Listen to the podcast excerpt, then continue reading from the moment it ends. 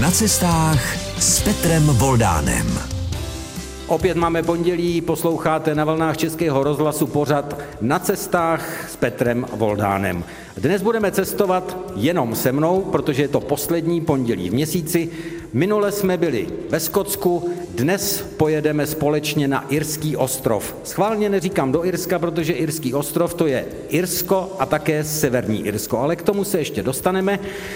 Já musím přivítat nejenom vás u přijímačů Českého rozhlasu, Hradec Králové a Pardubice, ale také vás tady, kteří se účastníte veřejné nahrávky v Krajském muzeu východních Čech, které je v Hradci Králové a je vás tady hrozně moc, takže vítám vás.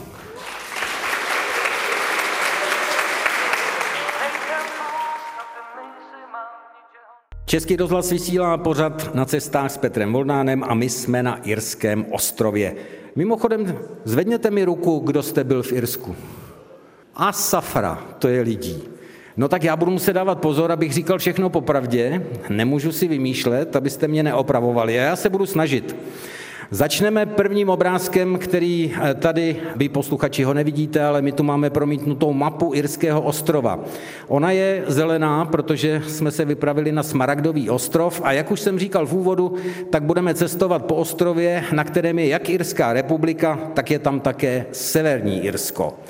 Ono to rozdělení přináší spoustu nedobrého na ten irský ostrov, protože když v roce 1921 padlo rozhodnutí o tom, že vznikne Severní Irsko na území, kde byla většina britských kolonizátorů a zbytek, že bude Irská republika samostatná, tak od té doby tam prostě není klid. Severní Irsko je součástí čtyř zemí, které tvoří Velkou Británii a Irská republika je samostatný stát. Poté, co se rozhodla Británie opustit Evropskou unii, tak se to zašmodrchalo ještě víc, protože vlastně Severní Irsko, část tohoto ostrova, není členem Unie, kdežto Irská republika je.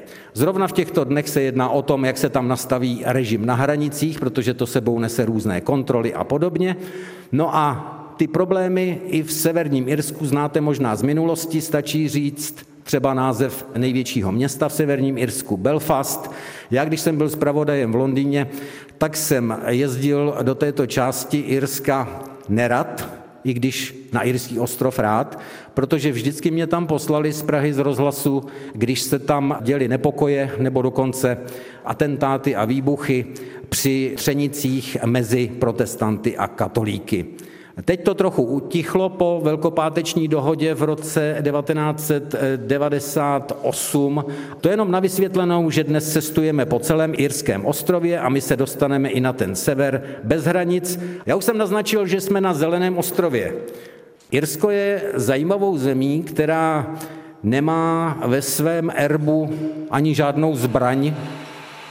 To je kávovar, slyšíte dobře, jsme v kavárně ani e, žádné zvíře, které by bylo silné a odolávalo jiným zvířatům, ale má tam míru milovnou loutnu.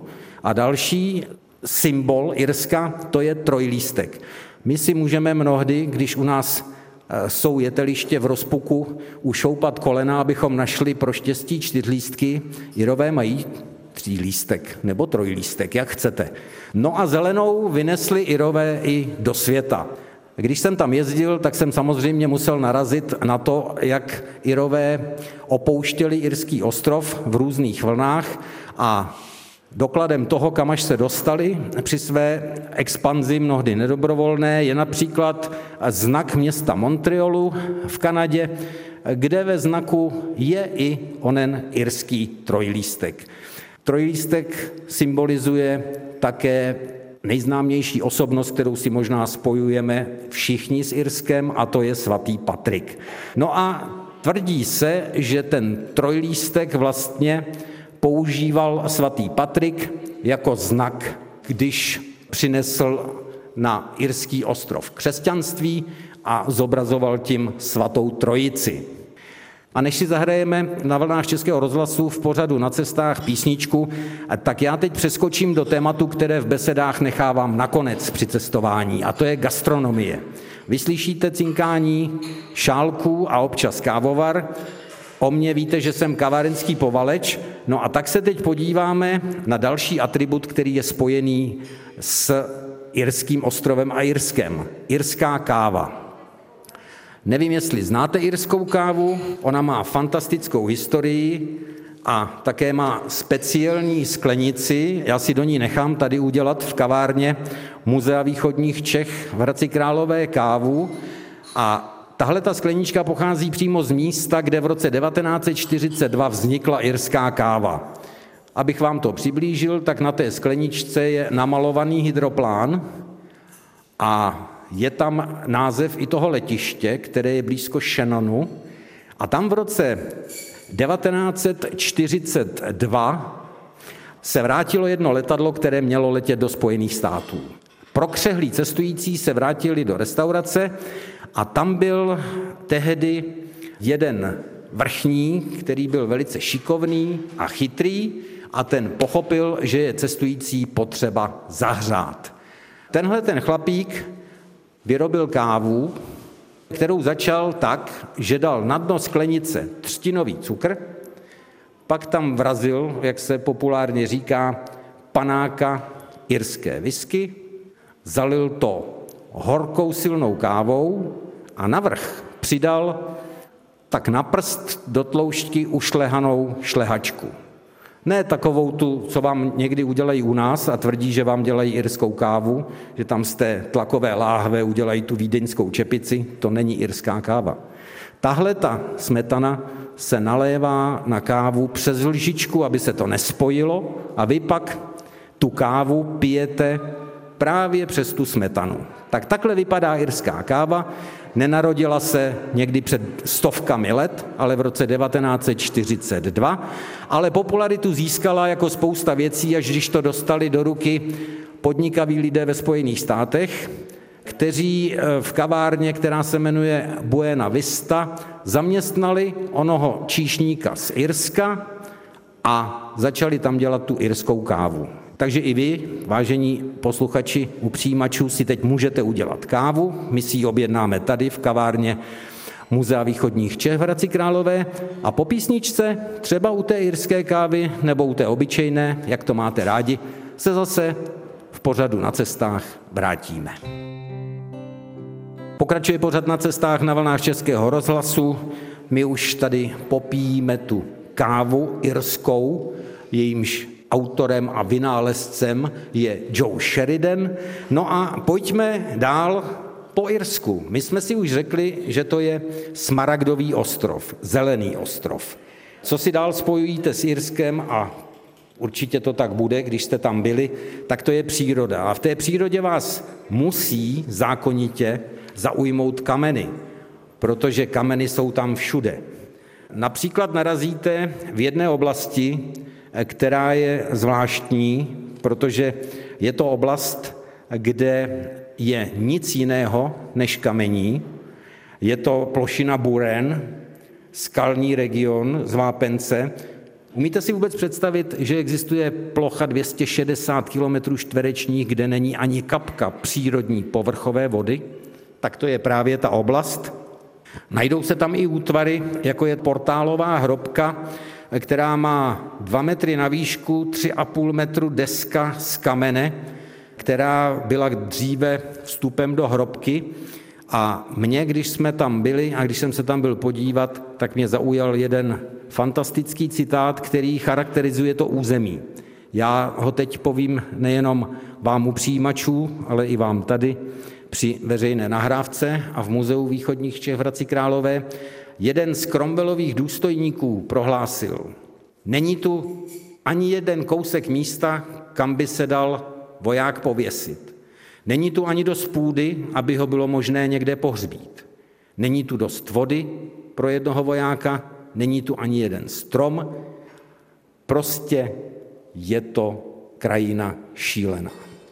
Jak to vidíte, ona je šílená, ale je i zajímavá ale trošku depresivní. Na kameny narazíte ale ve Skotsku nejenom na té nehostinné plošině, je jich všude spousta jako suvenýry, vy, kteří jste se přiznali, že jste v Irsku byli, tak jste si možná také přivezli tenhle ten suvenýr, protože přivez si kámen jako suvenýr z Irska to prostě jinak nejde.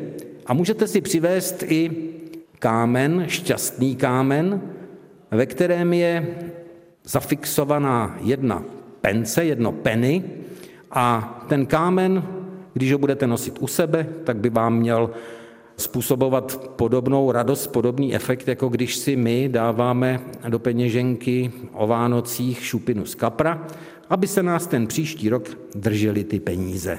Tak Irové to mají spojené právě s tímhletím kamenem.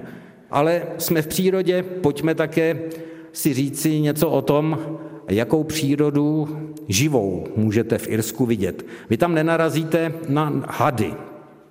Možná znáte tu historii, nebo je to báje, pověra, že hady vyhnal svatý Patrik z Irského ostrova, když zvonil, tak je všechny zahnal do moře. Opravdu hadi v Irsku nejsou, ale nebyla to příčina ta, že by je zahnal svatý Patrik.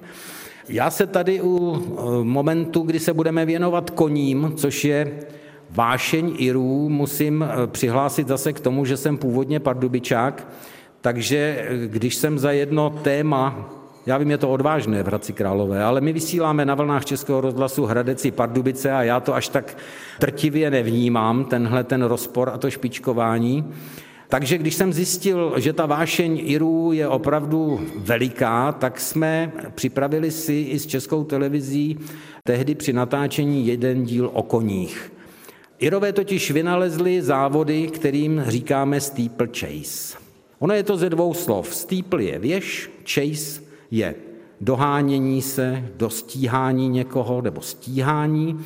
No a dva chlapíci Irové se takhle honili, kdo bude dřív od jedné kostelní věže u druhé věže a skákali přitom přes přírodní překážky a tím oni vlastně vymysleli něco, co se teď běhá třeba i v těch Pardubicích, je to ta legendární steeplechase. Oni si takhle běhali v roce 1752, bylo to v hrabství Kork.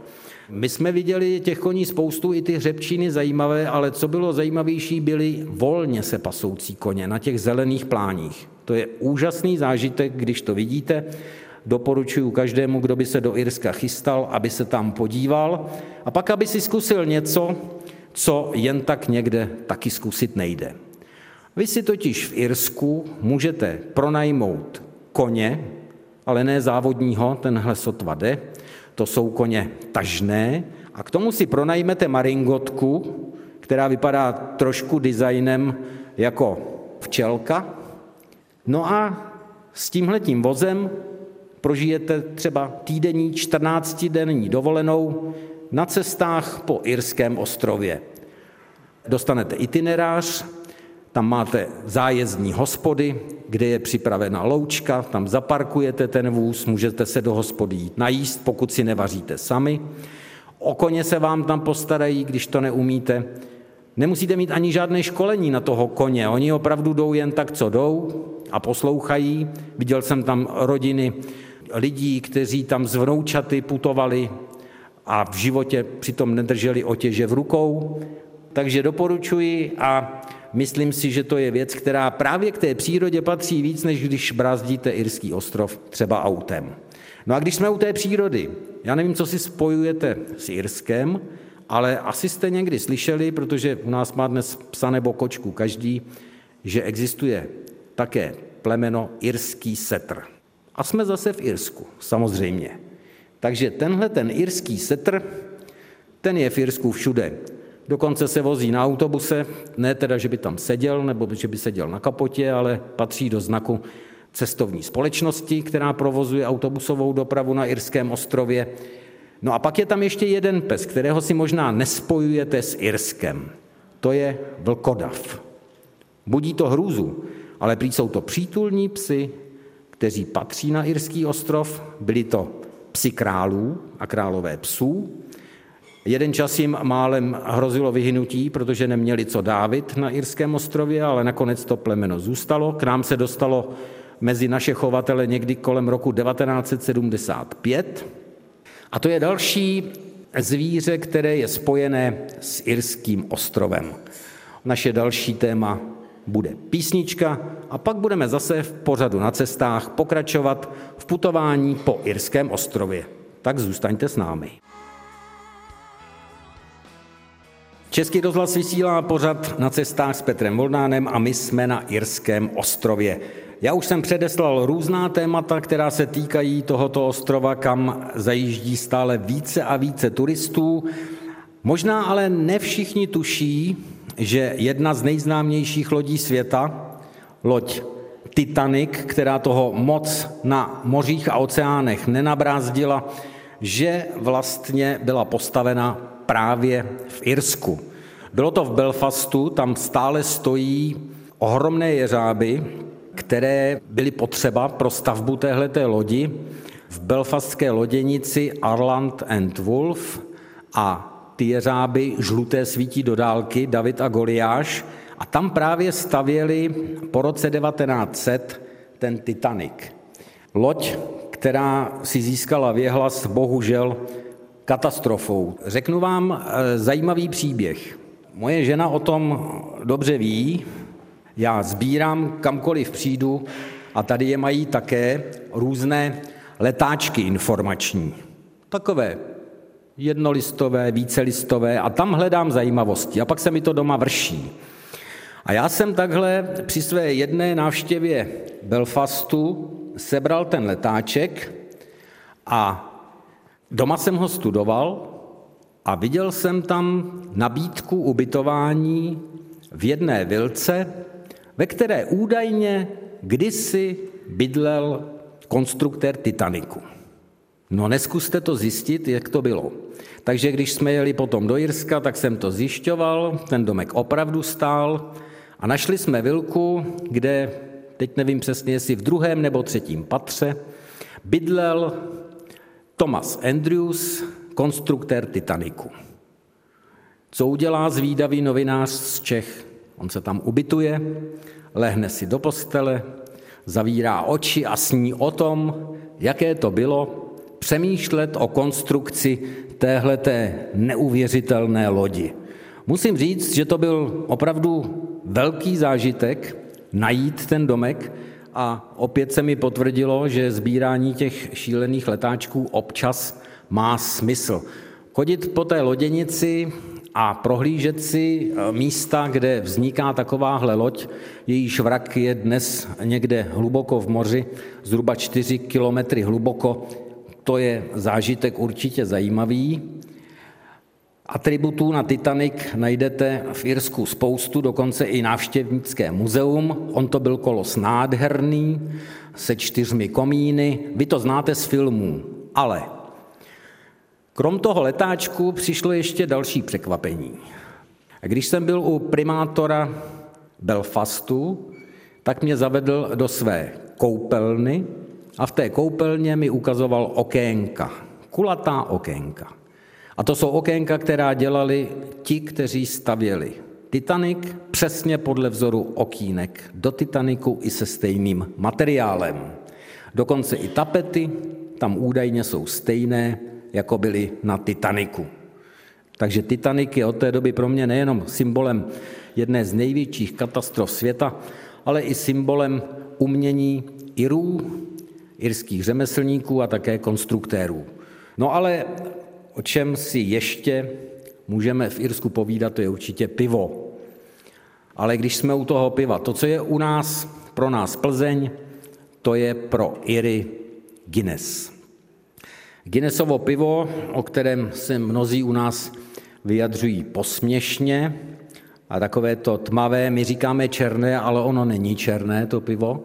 Ono je tmavé, rubínově červené, když se podíváte dobře proti světlu, tak tohleto pivo známe od roku 1759, kdy tehdy Arthur Guinness, Irové jsou podnikaví, udělal podnikatelský majstrštyk. On si tehdy pronajal prostor pro ten pivovar na 9 tisíc let za roční poplatek 45 liber. A má vystaráno celá rodina Guinnessů doteď, Pivo se vaří o 106, samozřejmě nechybí ani v mém cestovatelském kufříku, takže teď jste to možná slyšeli u přijímačů, vedle irské kávy už trůní i láhev piva Guinness. Já bych si ho mohl nalít do pinty, tak se tam pije. A mě to pivo Guinness, já se musím pochlubit, učil pít bývalý můj předchůdce na postu spravodajském rozhlasovém v Londýně, Karel Kincel, v Docích v Londýně, v jedné eh, hospodě, která je celá ze dřeva, jmenuje se Dickensova.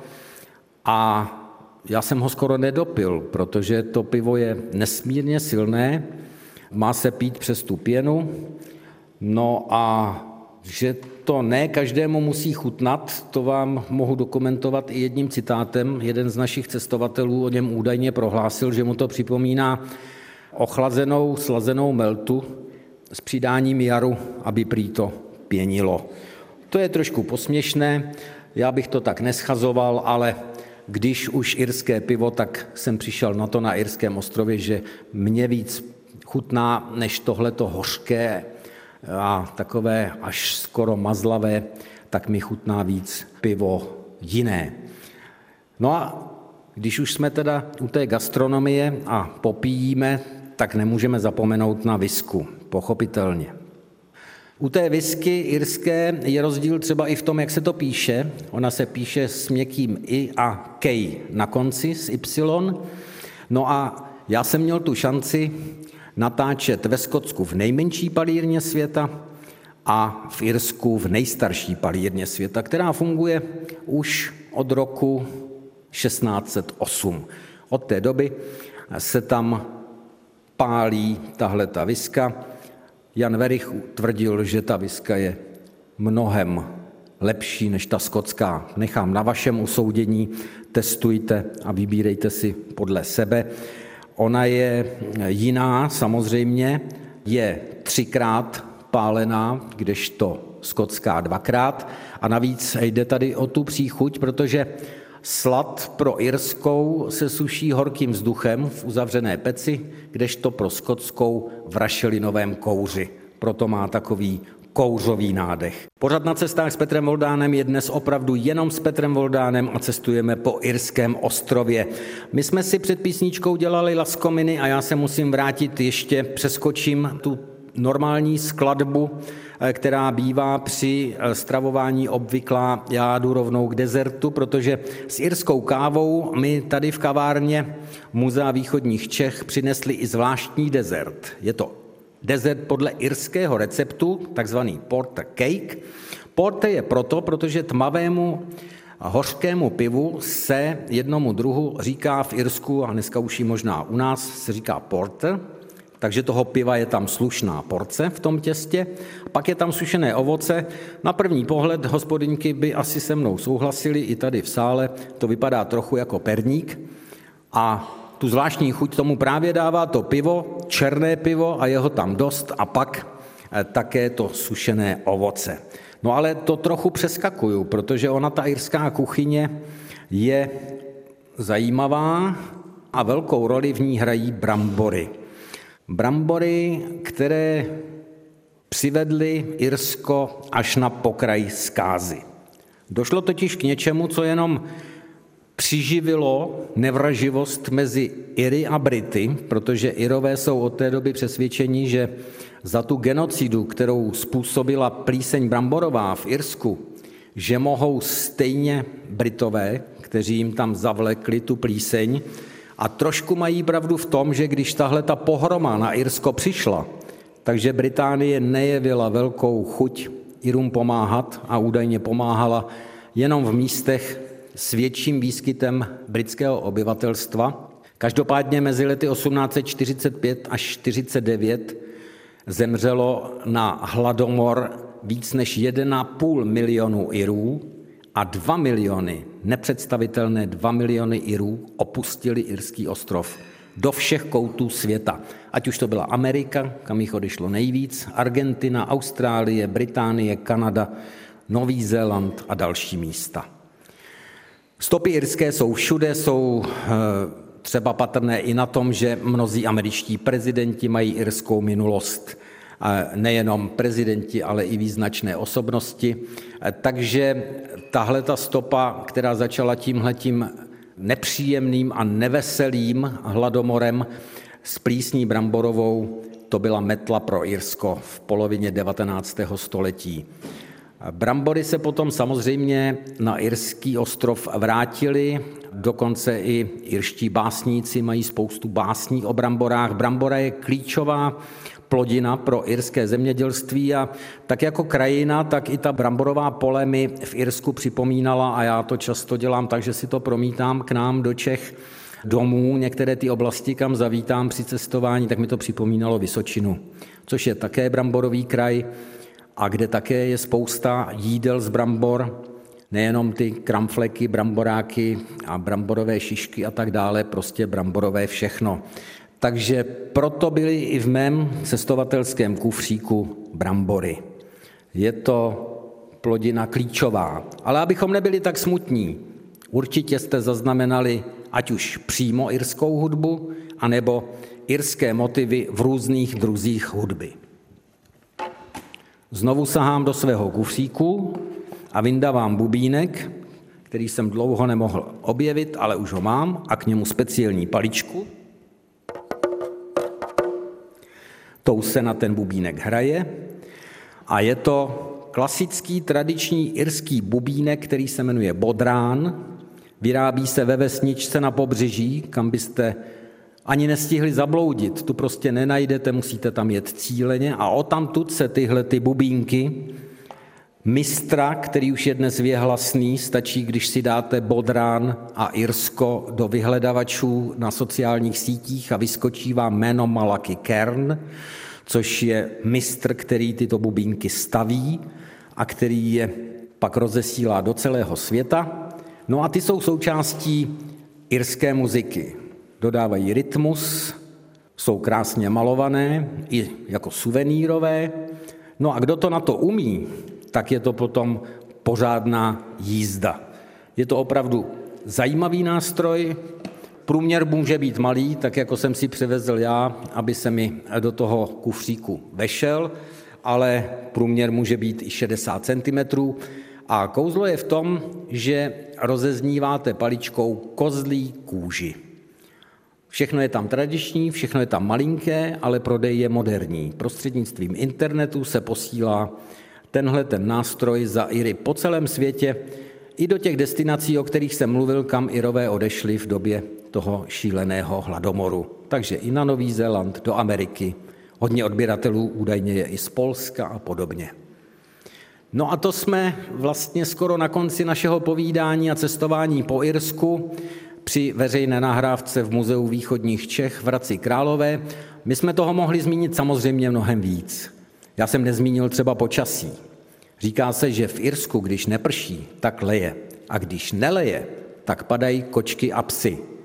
My říkáme trakaře. Tam údajně padají kočky a psy. A vyjde to ale úplně na stejně, na stejně mokro. Je prostě šílené počasí, takže to je další taková zajímavost. A já jsem nezmínil ještě jednu věc. Já jsem vám tu sice povídal o dvou plemenech irských psů, ale zapomněl jsem vám říct, že větší vášní, pokud jde o domácí zvířata, jsou pro Iry kočky, dokonce dvojnásobně větší vášní. Kočky tam najdete všude a když se dva Irové perou, tak údajně je takové pořekadlo, že se perou jako kilkenské kočky. Tohle pořekadlo vzniklo ve městečku Kilkeny a pochází to z doby, kdy ho tam okupovali angličtí vojáci, kteří si dlouhý čas krátili tím, že ty kočky svým způsobem týrali. Oni chytli dvě kočky, které se prali, přivázali je za ocasy a hodili je přes prádelní šňůru. Ty kočky chvilinku byly otupělé, než si na to zvykli, a pak se začaly rvát i na těch šňůrách. Proto pere se jako kilkenské kočky. Končíme dnešní cestování po Irském ostrově po ostrově Smaragdovém. Já vám děkuji za pozornost tady v sále a v kavárně Muzea východních Čech v Hradci Králové. Byli jste fantastické publikum.